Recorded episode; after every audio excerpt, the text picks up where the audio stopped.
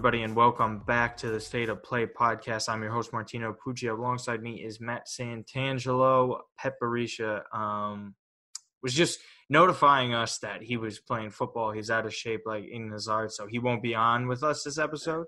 So um, he's just gonna sit, rest, go watch a, a few Champions League matches, celebrate uh, Özil being left off the team sheet for Arsenal. But Matt, we had a great weekend. Um, so yeah, right. I mean, we're we're doing well so far. Yeah, absolutely. Um, you know, this is a without pet. Obviously, we got to carry on. You know, we got some we got injuries to the squad, got some ach- aching issues to the squad, so we're to keep this thing going. But a lot to talk about, of course, um, specifically in Italy, and and just you know, it's exciting times with everything coming back to the Champions League and everything kind of kicking off with the group stages as well for the Europa League. Yeah, um, there's a there's a bunch of stuff that's going to be happening. Obviously, we got back from the international break. It's well documented on how often there will be matches played. Very few off days um, from now until you know end of May. You want to say June. There there is going to be a lot of football being played constantly, aside from the international breaks. And now we get our European football back, Europa League and Champions League both. Um, as we're recording this, some of the Champions League matches will be kicking off within a few minutes or so. I mean, I mean, let's just dive in into the whole competition in itself. I think. Mm. I think we're going to dive into it afterwards with the Premier League news, which is obviously pretty big. I think we should start with the Virgil van Dijk injury, and I think it's such a massive impact to what this competition is um, because there aren't many favorites of this. There's no clear cut favorites. There's a lot mm-hmm. of teams out there that are really talented, have the capability of winning this tournament, but have a lot of flaws. Mm-hmm. Whereas you look at Bayern Munich, you say, okay, there's not many flaws. They got better. Mm-hmm. Um, they did have the one slip up in the league, but at the end of the day, you say to yourself, that was only a few weeks ago when they ended up winning the treble again, and they're on their way to potentially doing that uh, once more. But let's talk about this Van Dijk injury first. Um, the impact of Liverpool, we, we talked about it. We know how, how much they've been improved for a multitude of reasons over the past, you know, 36 months or so, Matt. But the main reason and the, and the one that everyone always loves to point to is Virgil van Dijk and the purchase that he was back in, in, in January of um, 2018. And look, propelled them to get to a Champions League final. They didn't end up winning that, obviously. Um, they came back the next year, they won it. Um, heartache after they got eliminated this past season, um, but also won the Premier League. This is just a massive blow in general because I can't think of a defender that's been more valuable to to his team um, in world football. I don't, I don't even think it's close. So we know how talented their fullbacks are and what they're capable of doing, but they have they're suspect at times when it comes to the defensive side of things. Virgil van Dijk really covers for them often. Um, I think we're going to see them take a hit a little bit offensively because they're not going to be able to go as high up the field with you know getting caught with their pants down on, on, on a counter attack because Virgil van Dijk isn't there to bail them out. Yes, they have Alisson, who's top two goalkeeper in the world next to Oblak, in my opinion. But at the end of the day, there isn't a bigger loss for a team right now. I think there's only a few people that are more valuable to their team um, than Van Dijk is, and I think you could say, you know, Robert Lewandowski, um, Cristiano Ronaldo to Juve, Leo Messi, um, to Barcelona, and I think you could stop the list there. But there's certainly other players that you could point to around world football that you could say they had that sort of impact on their team. But Van Dijk, man, I mean, this is this is massive. This is an ACL, and someone of his stature and size, it's going to take a little bit because he isn't built like your normal footballer, right? Um, in in terms of football, he's a, he's a physical specimen compared to a lot of other guys. So, Matt, I mean, this is a devastating blow to them they're still going to be able to get by on their group, but in terms of you know Premier League winning this you know tournament at the same time, I, I don't know. It for for me, you kind of have to you know back off of Liverpool a little bit as uh, considering them as one of the favorites in this tournament. I think with Vander, uh, Virgil van Dijk, I think there's um, it's hard to really quantify his importance. I think you know we obviously know as Americans speaking here we all know there's certain metrics that are used to, um, I guess, weigh one player or starting player against his backup, right? I know in baseball it's called wins above replacement, right? Essentially, what it is is okay, how much is this player worth in terms of wins in comparison to an average player playing his position? And when I look at Virgil van Dijk, I think you know you made a great point is that there's very few people in world football, players in world football, that when they're out, it's not just a, okay, we'll just plug somebody else in and we'll be for the most part able to kind of move things forward here. I think you know Ronaldo, Messi, Lewandowski, you know, maybe even Ramos to an extent with Real Madrid. But defensively, what Virgil van Dijk has meant to Liverpool since his arrival, um, I mean, since that transaction happened, there has been a complete shift with Liverpool's ambitions, their their their their drive, their objectives each and every year. And he's been, I mean, in my opinion, the best central defender in in in world football for the past uh, you know several years. That could be debated by any other person who listens to this, but I think that his importance it's it, it, it speaks for itself, and I think you know just not to speak too much on the the their chances in the Champions League because look obviously when he's not in the equation now you have to look at who his replacement's going to be. You're going to have to see how the team responds to his absence. Can that defense be organized? Um, as stout, as strong without their physical specimen and you know a big leader in the back in Virgil van Dijk, and you have to kind of wait and see how that thing plays out. But this is not only having an impact on the Champions League and their their their goals for that competition, but also the Premier League trying to repeat. So overall, I think Liverpool it's a, it's a really difficult situation to be in. Um, as for Virgil himself, you mentioned it. You're coming back from an injury like this. Uh, we, we kind of drew, have, we have talked about uh, at several turns on this podcast about Zaniolo because he's had multiple ACL injuries and surgeries, and he's a younger player, so consecutively it could be, too. Right, right. It could be a little bit different, but with Virgil Van Dijk kind of entering more of the prime of his career, like the post thirties, it's really difficult for a player um, if, if his size, his um, you know build to make this this return, given the miles under his legs, given how um, demanding his position is you know how how much physical contact there is. So it's going to be difficult to for him. I think anything to, before April is a mistake. Well, I mean, look, I, I see. We saw we touched on it at length about Zaniolo and the expectation that some people have for players coming back from these injuries, and I'm looking at it. I'm like, five months. It, it, this makes no sense to me. We both I'm, hated I'm, it. I hated it, and I'm looking at it now, and I tweeted out, I was like, this is going to take five to six months at least, right? But knowing the way the football landscape is and how we see quick players rushed back a little bit more quicker in in football than in say American football or baseball sure. or basketball. I, I don't know. I think there's there's really cause for concern that you know if Liverpool have some some results here or down the stretch, they're kind of clawing to get deeper into the Champions League or they're still in contention for a title and Virgil van Dijk feels like he's ready to go. Will Liverpool doctors and their medical team rush this player back? I, I don't know because I would like to see Virgil be able to play um, back to the level he was post injury. So we'll have to wait and see. But yeah, def- definitely a huge blow for Liverpool. Um, I don't want to get too much into the whole Pickford situation as far as him being yeah. suspended long term and stuff.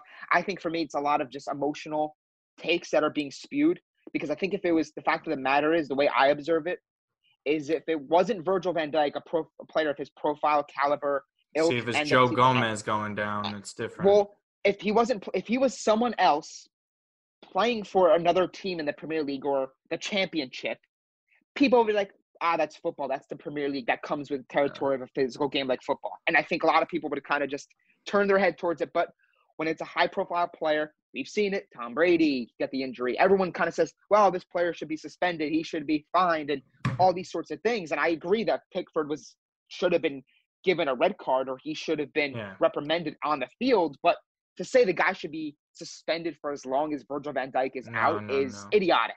The intent to hurt him was not there. I think the intent to make a play and a stupid one in that is, right. is true. He's erratic. He's an erratic exactly. player, and but it, I don't think he yeah. was going out of his way to say, I have an opportunity to really kind of dig into Virgil Van Dijk here no, in a derby. No, I'm going to do this. No, no way. No, come on. No, no, no. That's no, that's that's absurd. And you know what? The thing is, I understand a few games. I think it should be like you know two to three match suspension for him. But I don't want to daunt on it t- too long. I think I think it's ridiculous, and we've seen Virgil go in strong on some other players and injure them, most notably Napoli in the Champions League. we have Liverpool uh, fans around the world saying, "Well, that's football. That's how it goes." Well, you know what? Interesting to see how they uh, comment on stuff like that. Now it's just it's just funny to me. So so we got to move on. So in general in this competition, Matt, again to me it just seems like uh, Bayern Munich is just the favorites for this. Um, you know, some of the other favorites when we talk about quote unquote favorites, like there's not a lot out there that I really love. PSG, in my opinion, got worse. They didn't get stronger in the defense. Mauro Icardi, the option that they picked up for 60 million euros this year, I mean, he didn't even get to play in that Champions League final. That speaks volumes there. Neymar, we know his injury history. Um, Verratti's going to be missing time as well. Um, and then on on the other hand, you know, the Uniteds of the world you don't trust them. You don't trust the you know Chelsea's, especially with their suspect defense. Um, Barcelona has a lot of question marks. Real Madrid has a lot of question marks uh, as well, in my opinion, because they like we saw what happened to them against Manchester City. Albeit, I don't see that happening to Varane again um, with that with that absolute flop and stinker of it. Juve, I mean Pirlo, I mean just look at the lineups they have. They're like that Paulo Dybala still isn't playing. Like we don't even know what's going on there. There's rumors that he's fighting with Fabio Paratici. You know, Ronaldo, he can only carry them so much. We've seen it, right? Um, their midfield is improved, but marginally, like how much? Like it's not a substantial amount. Pirlo's still figuring things out as well. I mean, for me, there really isn't. This is this is a wide wide open, you know, tournament outside of Bayern Munich. And for me, I, it's hard. I'm hard pressed to not pick Bayern to repeat again in this. Obviously, we know how early this is. A lot of people thought Liverpool, with the way they were playing at the start of last year, would have repeated, and it's a long time now between you know that trophy being lifted all the way in in May or so. So, I mean, at the end of the day, I don't think there's a clear cut favorite in this. I think there's going to be a lot of exciting matches, and I prefer when this when this format and and this um, competition really is more wide open than past years where it's like, okay, we got Barcelona, we got Real Madrid, Bayern's there, you know, maybe another team or two can sneak in and win this thing.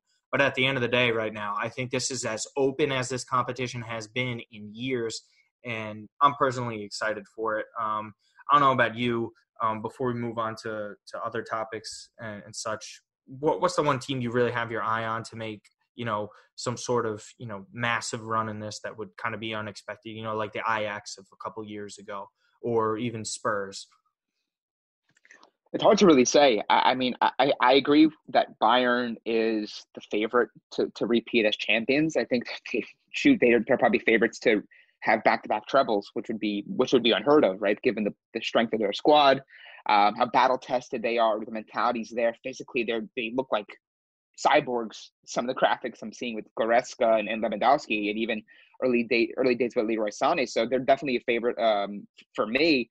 But I think Real Madrid is another fascinating one. You know, they're a team that they you just kind of always feel like they got to be in it much like with Barcelona, but we've kind of covered Barcelona at length and we know what their situation is and where they're headed.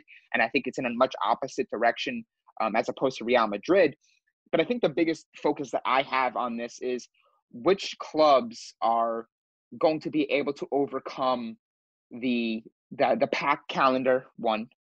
Two the fact that they maybe weren't able to address so many different areas of need in the in the transfer window and the teams that have that depth to, to, to rotate effectively and to navigate this tournament right? Because a team that has a good 13 to 14 could do some damage and make some noise no no no questions asked but one injury here, one COVID test there in a pivotal game is all it can take for you to be on the outside looking in, maybe not getting into the knockout stages or maybe going into the Europa League. So that's a big focus for me as I think if you look at the way the season is right now, the, the, some of these clubs, it's just a matter of them, you know, logging those points early and often and putting themselves in a position where they're not having to leave it to chance the last match of, of their of their own groups uh, of their own group similar to what we saw at Atalanta last year, right? They yeah. kind of had some difficult results early on, but it came down to like goal differential or total goals, which meant yeah. them going between them going home or going to the Europa League and then moving on, and they eventually wound up making a deep run. So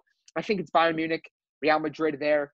Um, I think if Juve are, can stay healthy, I think just Ronaldo in general versus Lionel Messi, Ronaldo's team is in a much better position to be carried by their their generational talent than Barcelona are. So I think those three clubs are definitely ones to keep an eye on. Mm-hmm. As far as I guess um, mystery clubs or clubs that can maybe you know be the next Ajax or Atalanta or, or RB Leipzig for that matter.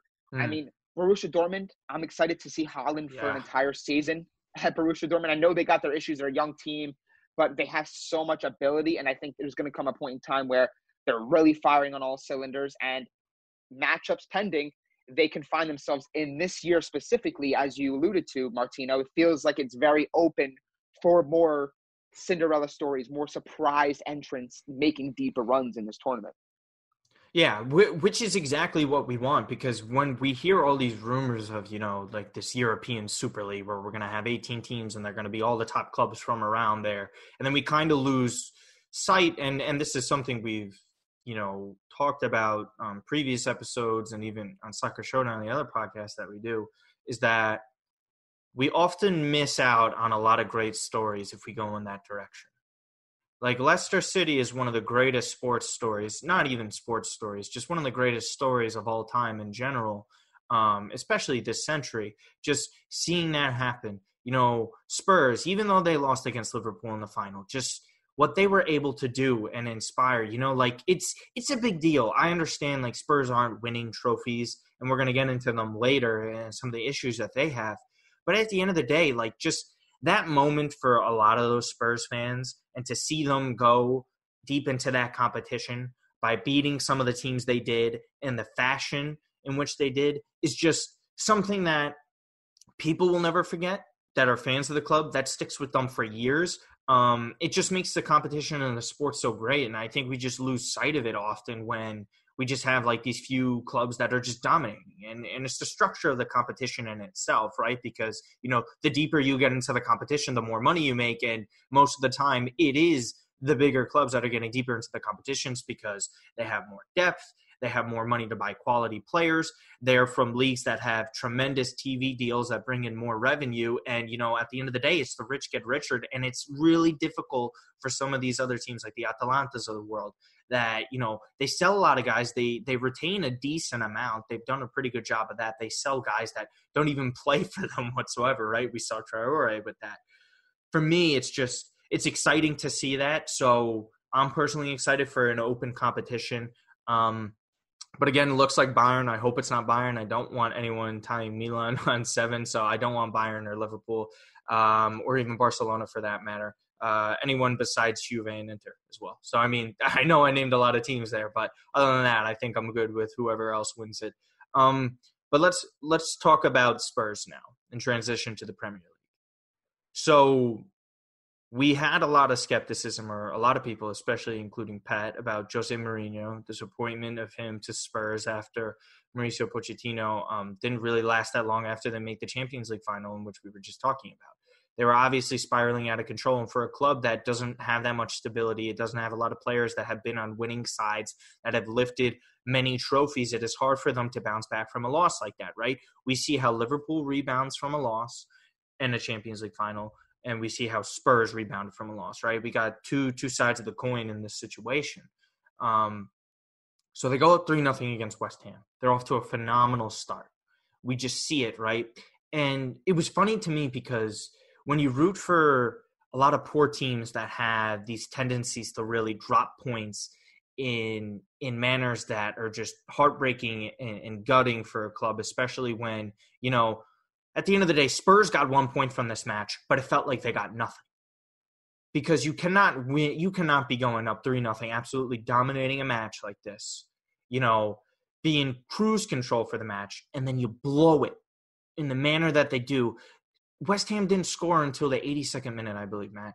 That is just inexcusable. And for a side that wants to finish top four, a club that really just wants to lift a trophy for the first time, you get Gareth Bale on there. The feelings are high. Like, you know, you win that match like 3 nothing, whatever. If they even concede once, you know, 3 to 1, you're you have a lot different feelings and sentiments towards the rest of your season opposed to now when you have to go 3 3 to West Ham, where it's a rocket in the upper 90 to a team that you shouldn't even be considering like like how how in the back of their heads Spurs fans, not Dodgers, like how are they getting so excited during the match thinking they're in cruise control to win this?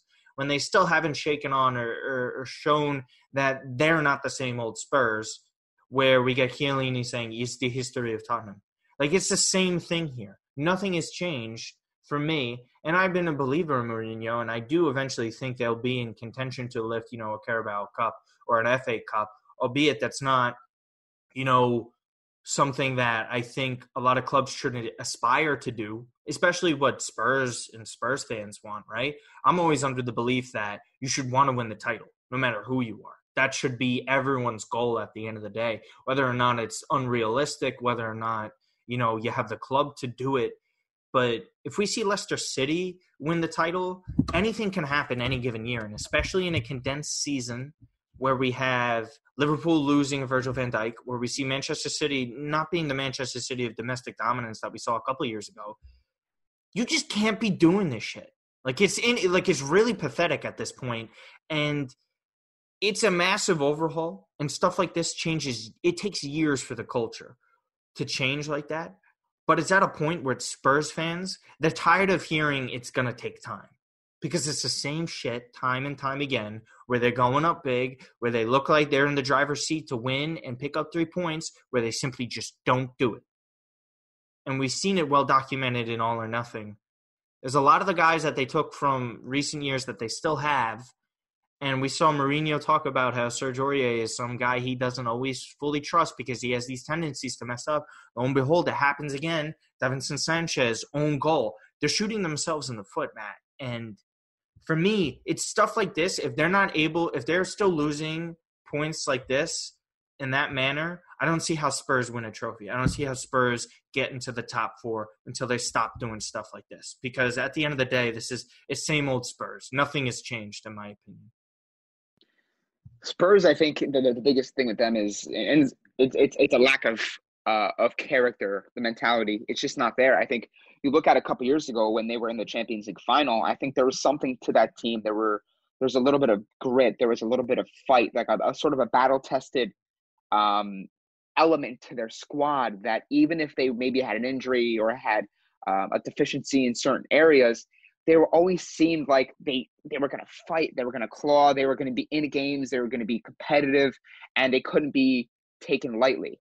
And I think you know when you add a guy like Mourinho, your ambitions, you're making it known, right? You don't hire a guy like Mourinho to, oh, we're going to hope to finish top four. I mean, yes, that's in theory, that's a, good aim for a team like Tottenham in a very competitive and in, in what many consider to be the best league in world football.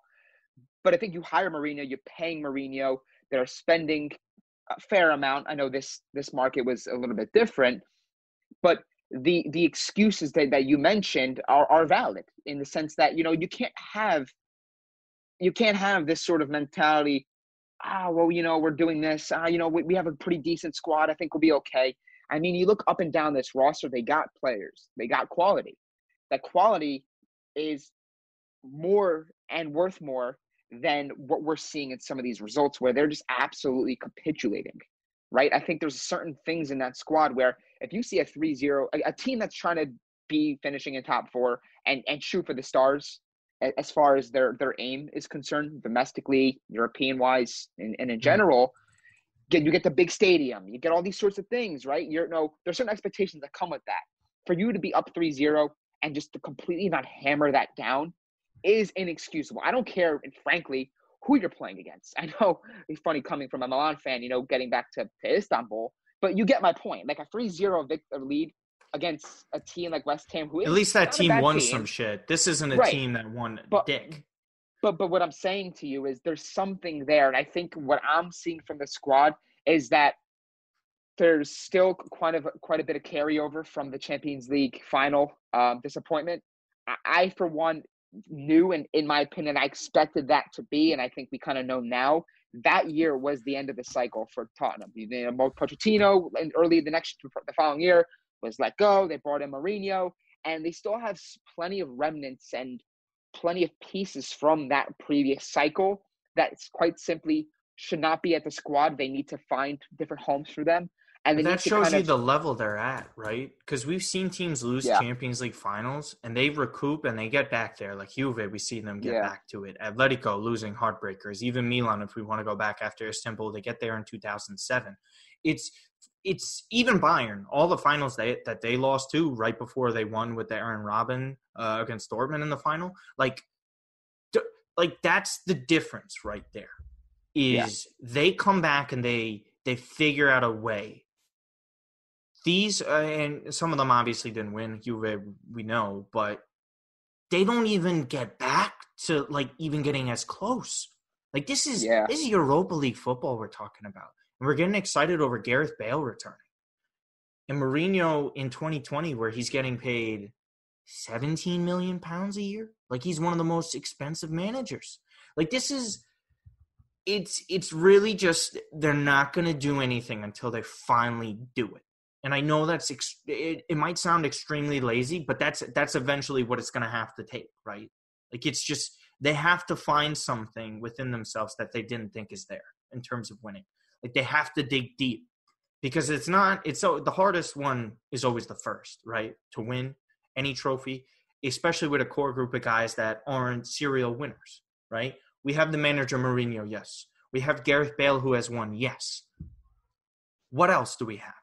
And you could argue those two guys are the ones that, you know, they're past it. Gareth Bale has seen his best days. They're gone. Jose Mourinho's best days as a manager are gone.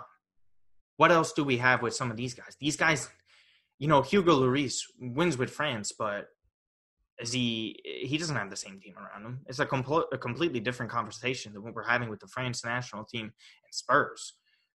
There's a lot of bright spots here, but until they stop losing games like this in this manner against, you know, the West Hams of the world, it didn't even matter. If they lose that if they if they draw 3-3 to Man City, that's, you know, you got to know in no, the back of the yeah. head like how much longer can they keep doing this stuff? Because this wanes on them. Because now even now they're like, okay, at least we have Mourinho, Bale's back in here. You know, it's a different vibe. But then they lose that game in Gale's in Bale's first match back. Not lose. They might now, as well have lost it.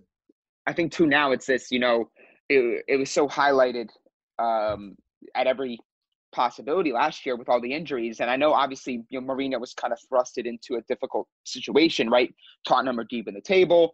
They had injuries pile up. And for them to be, for, for them to have been as close to a top four finish as they were was, in my opinion, a pretty impressive feat, all things considered. But then you look at this squad and you're like, there's simply too much in this squad. There's simply too much invested in the squad as far as um, the personalities, the, the the coach, the players, and just the energy to make Tottenham somewhat in that same category as those you know, the, the normal teams we usually mentioned as as the the the giants of English football, right? So I think what Tottenham have to do here, and I don't know how much longer Mourinho is going to last. I would be stunned if he's um, let go before the end of the season. I could see him maybe finishing the season and then you know seeing what else plays out. But there's there's too many areas of the squad that I think, in my opinion, have been dragging on for a little bit too long, and that's also one of the issues because there's something about having, like for instance, you see some of these other clubs. How do some of these other clubs that are spending a fraction of what they're spending have less experience than they have, but for one way or another, for one reason or another, are able to pull out more victories, play more consistently, get mm. more positive results. And I'm not saying this, you know, about Leeds. I could be wrong here, but you just look at Leeds' team dynamic and their sort of the, the, the aura around their squad. Like even when they're down two goals, there's always just some sort of like, all right, let's let's let's let's let's pick it up. Let's claw back into this. Like it seems as though when I watch certain games, and I see this across other different sports too, and I kind of noticed like the enthusiasm behind certain squads when you're like in a position where okay, we're up 2-0, but what's the enthusiasm look like? What's the energy level look like? Are you mm. eh, we're good, we're gonna ease up, we're gonna we're gonna switch off? Or is it like, you know what, we're gonna bury this team three to four zero. You're up 3-0, that game has got to be killed off. And the fact that they were allowing a team like West Ham in eight minutes to score as many goals as they did means mentally they thought this game was done. They didn't finish the game out. It's not how you start, it's how you finish. And that's something to be said about what certain clubs have. Um, when you look at the actual landscape of, of world football in general. there's a lot of teams that can flash you and wow you with the style of play and the names they have and the scoring. But some teams you just never quite feel like they have the game in the bag. And when I watch Tottenham, it's that same feeling. Like Mourinho's looks like he's he's getting his hair's getting grayer by the minute. and you know, the, players in the squad I do like. I, I do like uh, Harry Kane. I do like Dele Alli. I do like Sonaldo. I love him. I think he's an amazing player. And in my opinion, you can argue he's one of the more underrated players in world football, just given his production, his ability, and the fact that he does play for a Premier League club, but doesn't kind of get put in that same upper echelon as far as um, stars, right, in his position. So I think it's a, a, not a complete teardown that's needed, but in a year or so, I think Tottenham really have to kind of shuffle the deck here, get some players out of that are that are just simply dead weight and not part of this plan long term, and try and get back to what they were under Pochettino. It's almost like what they were trying to rebuild with when they hired Pochettino, what they were eventually able to work for. But I agree, the cycle was done a couple years ago, and there's something that needs to change with the team because they lack the character, the mentality, and the overall ability to finish as we saw on the weekend.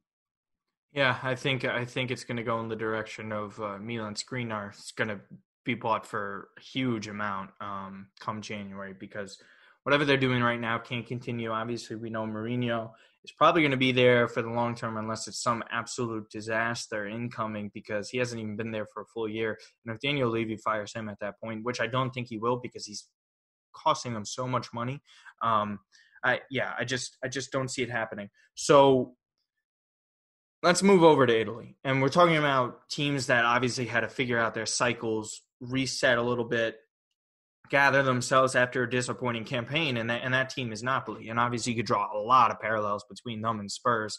Um, obviously, Napoli, we've seen them have more success in terms of trophy, albeit it is Serie A in Italy compared to what's going on in the Premier League. There's more teams of quality over there, but we're not gonna. I'm not knocking them at all. They've been fantastic, and the fact that they were even able to rebound last season and, and win a Coppa Italia speaks testaments of the work that Gattuso has done over there, and you know just the players having the wherewithal to you know push through that mentally and to eventually win a trophy over Juve, which was phenomenal for them they look like the best team in the league, Matt. Um, I know our Milan is, you know, four for four. They got the 12 points. But the manner in which Napoli is beating teams, and over the weekend, this thrashing beatdown, you know, Atalanta got a consolation one goal. That wasn't, it didn't mean shit. They absolutely annihilated them. They are, without a doubt, back to that identity that they had a couple years ago where they were playing the best football in Italy, where any other year, except that one year that Juve was just absolutely fucking dominant, in which Napoli was getting over 90 points, in which any other year Napoli would win it. Unfortunately for that, like I feel terrible for their fans. Like that, it feels like they're on that level. And I understand it's only three matches with them. We know what happened. They got docked the point and that whole, you know, chaos going on with them. But four to one win is a statement over Atalanta. Atalanta don't look as them their dominant selves. I think they were kind of teetering towards the end of the COVID break, and you kind of saw it carry over into the Champions League as well for a little bit. I still think they're primed for a top four finish. But what Napoli is doing, Victor Osimhen is just exactly what they needed up front because we know Milik wasn't going to cut it. For me, Napoli and I know Milan's been great and they deserve their praise too. But for me, they've been by far the most impressive team in Italy. And whatever, it's a few weeks in, say what you will. But it is always it always matters on the manner in which a team is playing, not the results always, right? You know, the results are great, but just they're dominating. You know, we see them go up for nothing. They didn't take their foot off the gas. They controlled that game completely. Spurs, we know how they faltered that's the night and day difference that I want to talk about. And, I, and it's something that I, I thought they were a lock for top four because they figured out what they needed in order to work and be a successful team again because they played fantastic after the reboot, right? They won the trophy. They get Gattuso for the for the start of the season. They're not going to falter. They're not going to have whatever the mutiny situation was prior to last year and Ancelotti um, being gone from from the club right now they get Gattuso, who obviously it's well documented how great of a relationship manager he is. You know, getting a guy like Bakayoko was such a savvy, great deal for them at the end of the window to get a physical midfielder like that. Chucky Lozano, Matt, just you know, reborn under Gattuso, and and that's something that deserves a ton of praise because again, you know I've said it.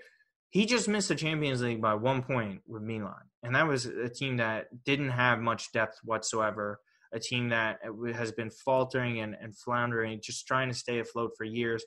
And the amount of pressure that they have over there is just insurmountable for some people. For me, Napoli is just, they're unbelievable right now. And with the way Juve is going, who knows how much longer some of their players are going to be missing games. With the way Inter is right now, it's not far fetched to say this team you know, they're not far off from being a title contender. I think they're going to be in this race until the very last match day. I think uh, uh, Napoli has a. You can make an argument that Napoli has the opportunity to be or replicate what Lazio did last year, right? A team that um, many people maybe perhaps a little bit overlooked coming into the season because of what Juve obviously are as nine-time champions, looking to make it their tenth straight Scudetto and then also would Inter our building with Conte and the players they they brought in. So uh, the conversation for the title was, for the most part, from what I saw, was Juve Inter, Juve Inter. Can Inter do it? Can Inter be the team? Can can they finally dethrone Juve? Right? And I think people, in in a, in in a, in a way, I think it's good that Napoli were a bit overlooked. That they some people are looking at their squad and a bit shocked as to wow, how I'm surprised they're able to put this sort of result on Atalanta, right? But I think in many ways, I think it's a good thing that Napoli come into the season as underdogs, a team that maybe some people don't think could compete for a title. And most of the times, the sleeping giants, the the, the, the clubs that have a good squad that kind of don't come into the season with the expectations and that heavy, you know, that heavy expectation to win a title, are the ones that you have to you know, take this the most serious, right? And I look at this this squad and they got the goalkeeper. I think Meret is, is is coming of age. I know he still has his issues where he does tend to make some mistakes. But overall, I think he's a solid goalkeeper. Defensively, they're able to keep Koulibaly. I think Manolas could be much better this year. Uh, has looked really good, um, really for the past, in my opinion, year. I think he's was a player that was almost on the way out. He looks sharp. The Di Lorenzo is a nice player. The midfield, you know, despite losing Alan Bakayoko, as you mentioned, um, Zielinski, you have Fabian Ruiz, you have a lot of players of quality. Chucky Lozano, another one who was rumored to be on the way out after one year at the club, a really expensive fee. Now he looks like just a mainstay in that squad. Even with Lorenzo Insigne out, you're looking at this squad, you're like, all right, like they got a good striker and Victor Osimhen, who's able to do more than just score goals. And the whole dilemma with uh, Arek Milik seems to be just a non-issue at this point, saying, hey, we're going to do what we got to do on the field to get the results. We're not going to have that be an issue for us or, or affect our game on the field. And you're starting to see, I think, that Napoli are a team that I think we'll start to go through this season. They'll look very good. They'll be in the contention. They'll maybe be four points, five points off of the title. And people will say, eh, hold it. Maybe Napoli are a team that, with a head to head win against a Juve or an Inter, are right there. They're right in there for the title race. So I think this can be more of a two team to three team race I, I do think that Juve are the title favorites. I think Inter are still going to be very strong despite the defeat they took once they get everyone back fresh and, and COVID free, hopefully, um, for their sake. Though they'll be a team that's obviously you know right there. But th- th- this just goes to show you that there's there's a lot of teams in Serie A that are building really good projects, that are playing good football, that have some really good coaching, and it's just kind of expanding that depth that we haven't really witnessed in Calcio over the past handful of years, where it's more than Juve. It's more than the Juve Napoli title race. You're going to have four to five to six strong teams that'll be vying for those top four coveted spots. And I think it's going to make for um, a, a great season, another 34, 35 rounds that we have coming our way. Yeah, there there are a ton of rounds left. Obviously, we know how long a season could be. We've even seen Juve, you know, outside of a European spot in around this time of the year um, in the normal seasons, and we've seen them rally. But it is not the Serie A of the past decade. This is a much deeper league, as you mentioned. There's going to be more contenders for it. Um, listen, before we wrap up, I guess we could just, you know, highlight over, you know, the Milan Derby real quick, just, you know, a couple minutes because I think it is important. But they do have a couple of injuries Um, as of note, they're going to be missing Ante Rebic. He's going to be missing the Roma match. Um, that'll be on Monday. They're not going to have him against Celtic. Hakan Calhanoglu is going to be missing their next four competition matches, which will be the next two Europa League matches, the next two Serie A matches, which is Udinese and Roma as well. So they're going to be bit with the injury bug a little bit again. Um, they really can't ever really catch a break in a lot of these situations. But listen, huge derby win for them. Important three points over one of the top competitors for a top four race. Obviously, it's been well documented how, you know, despite the fact that they do drop a lot of points against the lower sided teams within the league, they also do never get points in, in recent years against Inter. There have been a draw or two in there, but they have not beaten Inter for the first time since 2016. So obviously that was a huge win for them. Ibrahimovic, um, fountain of youth. What else can you say? It, it could be, um, you know, a good. It's a good point to tor- look towards him right towards ACL in his mid 30s and is still producing at a high level like this. So for Liverpool fans, there is light at the end of the tunnel. Obviously, for Virgil Van Dijk, it's obviously not career ending for him. There, especially uh, in in these times where so many players recover from these injuries. Um, any other teams that have caught your eye throughout all of um, you know Europe or anything you're looking forward to this weekend. Um, I, I, would I would like to say Caden Clark, by the way, is, is someone if anyone is interested in USA uh, MLS soccer. He obviously this isn't something new. I'm not the person to discover this kid, but he has been fantastic for New York Red Bulls. Um, again, following the footsteps of Tyler Adams, you should see some of the the goals uh, this kid has scored already um, for New York Red Bulls right in the area of where Matt lives. By the way, I live in Harrison, New York. By the way, um, That's which is just a suburb, a suburb right outside of New York City. But New York Red Bulls, who are not even in play New in Harrison. they, yeah, they play in Harrison, New Jersey, um, just to show So uh, how original um, America is. You know, just aside from remaking a shit ton of movies, they just use the same town name across the whole fucking country. Um, but yeah, great player, great talent to watch. There really is just so many talents coming out, um, and it's really just you know great to see. Whether or not Greg Berhalter has the fucking balls to use some of these guys in the national team instead of wanting to lose, you know, against you know Trinidad and Tobago um, in, in World Cup qualifiers. But again, at the end of the day, Ca- Caden Clark is just one of those names out there. Is there a player that has caught your eye anywhere? MLS could be European. I know it's kind of you know bootleg uh, player profile that we're talking about. Just you know, quick name, you know, maybe put on it. Um, I don't have anyone. I think we're the, our, our, what we're going to try and do is we're going to try and get more um, MLS coverage, more MLS profile, because I think what we've seen in recent years with exports from Major League Soccer going to play at big clubs and, and producing quite a bit at the main stage. You mentioned Tyler Adams, you know, scored a, a, a match winner in a in a in a deep Champions League final, not Champions League final, Champions League knockout match um, last competition. So there's obviously talent there. It's maybe not as much as some of these other big leagues, but Alphonso Davies, you look at the players on the fields and you kind of get a glimpse. It's like, all right, this kid's special. He's different. He's built differently than some of the other players he's playing with. And, you know, I, I think Clark is, is, is one to watch for for sure. Um, but I want to go real quickly back to Serie A. And you, you, you Yeah. asked me if there was a club or a player that stood out that's maybe not getting the, the proper attention or praise um, in, in I think wider I know who it is. spectrums. Um, you may, but I think I'm gonna you know stick with my Sassuolo. Um, uh, Ah, You know, homerism, if you will. That's not even a word, but I'm just gonna roll with it.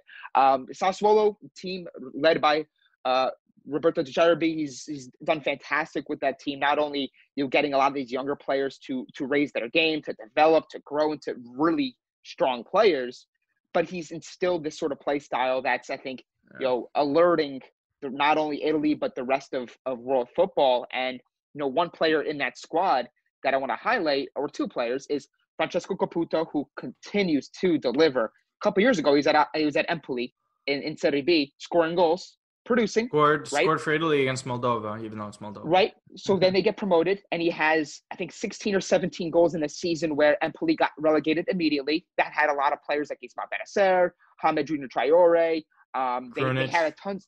Krunic. They had some some good quality players in that squad. He goes to Sassuolo for I think seven million euros, and he puts up an even better year. I think he had 17, 18 goals and like seven or eight assists for a team like Sassuolo, who um, you know isn't always competing for thing and, and for, for European spots, but they're a team that's building a good project.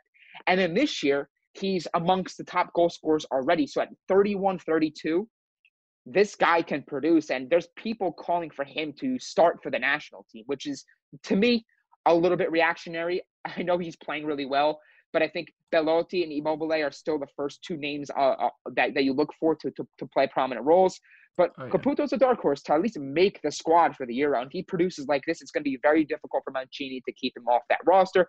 And the last one, before we wrap up real quickly, nope, is there's the timer. there's the alarm. There's the alarm. The food's ready. Um, uh, uh, Manuel Locatelli. Most of you know, listening, oh, I've, I've associated with him at Milan. He came through the system. He scored a great goal, match winner yeah. against Juve, and another one against Sassuolo, ironically, um, in one of his breakout yeah. seasons and he goes to Sassuolo, and people kind of, eh, he's eh, we don't need him. He's not as good of a prospect as we thought. No, I was kid pissed. is one of the best midfielders in Serie A right now, in terms of form, in terms of ability, in terms of what we could project from him, and a big move beckons for Manuel Locatelli, and I think it just goes to show you that Milan maybe they shouldn't have prioritized to Lucas Biglia and Riccardo Montolivo over we'll Manuel blame, Locatelli. We'll blame that so, idiot Leonardo for not putting in a buyback. So those are the two players. Make sure you guys go check out Sassuolo. If you love Atalanta, I think you'll like uh, uh Sassuolo on a week-to-week basis. They score goals. They play fun football. They won't lull you to sleep. It's not the catenaccio, your, your, your nono's catenaccio that you're come yeah. to know. They play yeah. an exciting brand of football, and I think they're they're someone you should uh, a club you should you keep an eye on. Oh yeah, they're definitely. I said it. They're gonna finish ahead of Roma. You don't believe me, but I, I was the one, I was wanting to said that. Um, yeah, obviously such a great episode. Um, as always, it's always a lot of fun. We're we're trying to keep these a little bit shorter. There's obviously so much stuff to get into. Um, but yeah, let's go plug our social media stuff. Um, we'll we'll just plug uh, pets first. So it's obviously at Pet Barisha. We got to get him over a thousand followers. Um, little disappointing weekend for him with the one nothing loss to um, Manchester City. But at the end of the day, it's still City. But to keep it one nothing like that, you know, I think I think I think it's a good sign. You know, Arsenal, it's still going to take a little bit uh, of time before they really get over the hump, before they start their winning ways, uh, like we were accustomed to seeing them, um, you know, almost 20 years ago at this point, or around like 15. Um, so yeah, obviously go follow him on there. All of his great videos that he has, a football index guide.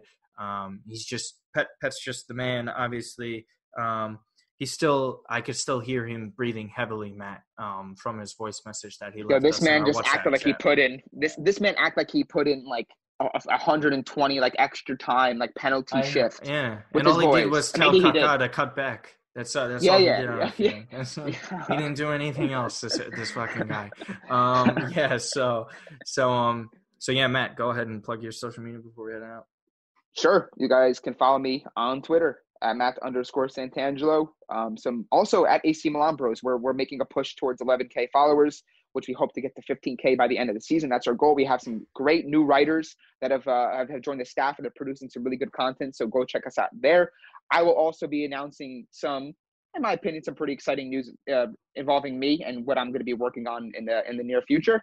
So make sure you guys check me out on Twitter for all those updates. Yeah, obviously exciting times. That's that's amazing to see that, and hopefully get you to 10k on your personal account. Um, I know you're on your way up. Um, you can follow me on Twitter at Martino Puccio. Um, obviously, a bunch of different sports. NFL Sunday is obviously, a huge one aside from the Serie A matches. I'm basically locked and loaded. I try to get up at 6:30 in the morning, but it's very difficult for me since I'm a night owl.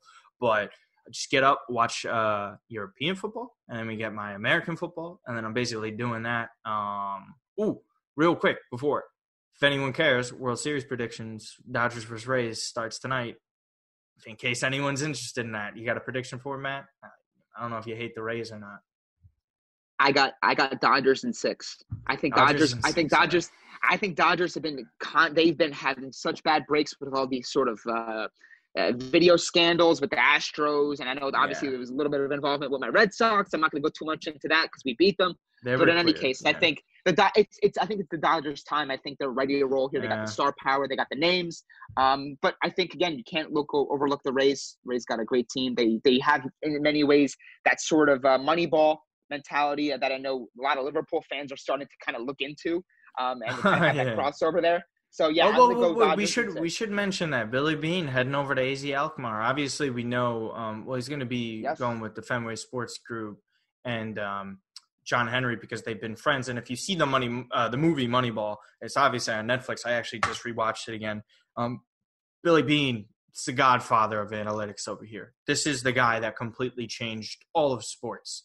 Um, unfortunately, didn't end up winning a championship with the A's. It's very difficult, basically to pull off something like that would, would have been unreal. But the success he had over the years, introducing analytics, we see with the Rays getting in this competition. We see the success, success, excuse me, with Liverpool and all that. But uh, obviously, if you haven't seen that movie, check that out. If you haven't been into baseball yet, if you're a European um, uh, football fan or European listener over there, try and tune into the World Series. See if you can uh, get on board with it. It's definitely a great sport. I know Pet hates it so fucking much. So still trying there. So try and get him. But other than that, thank you guys so much for listening. Please retweet, like, subscribe, follow the YouTube channel, follow us on TikTok, Instagram, um, Facebook page, like that too. Other than that, you just listen to some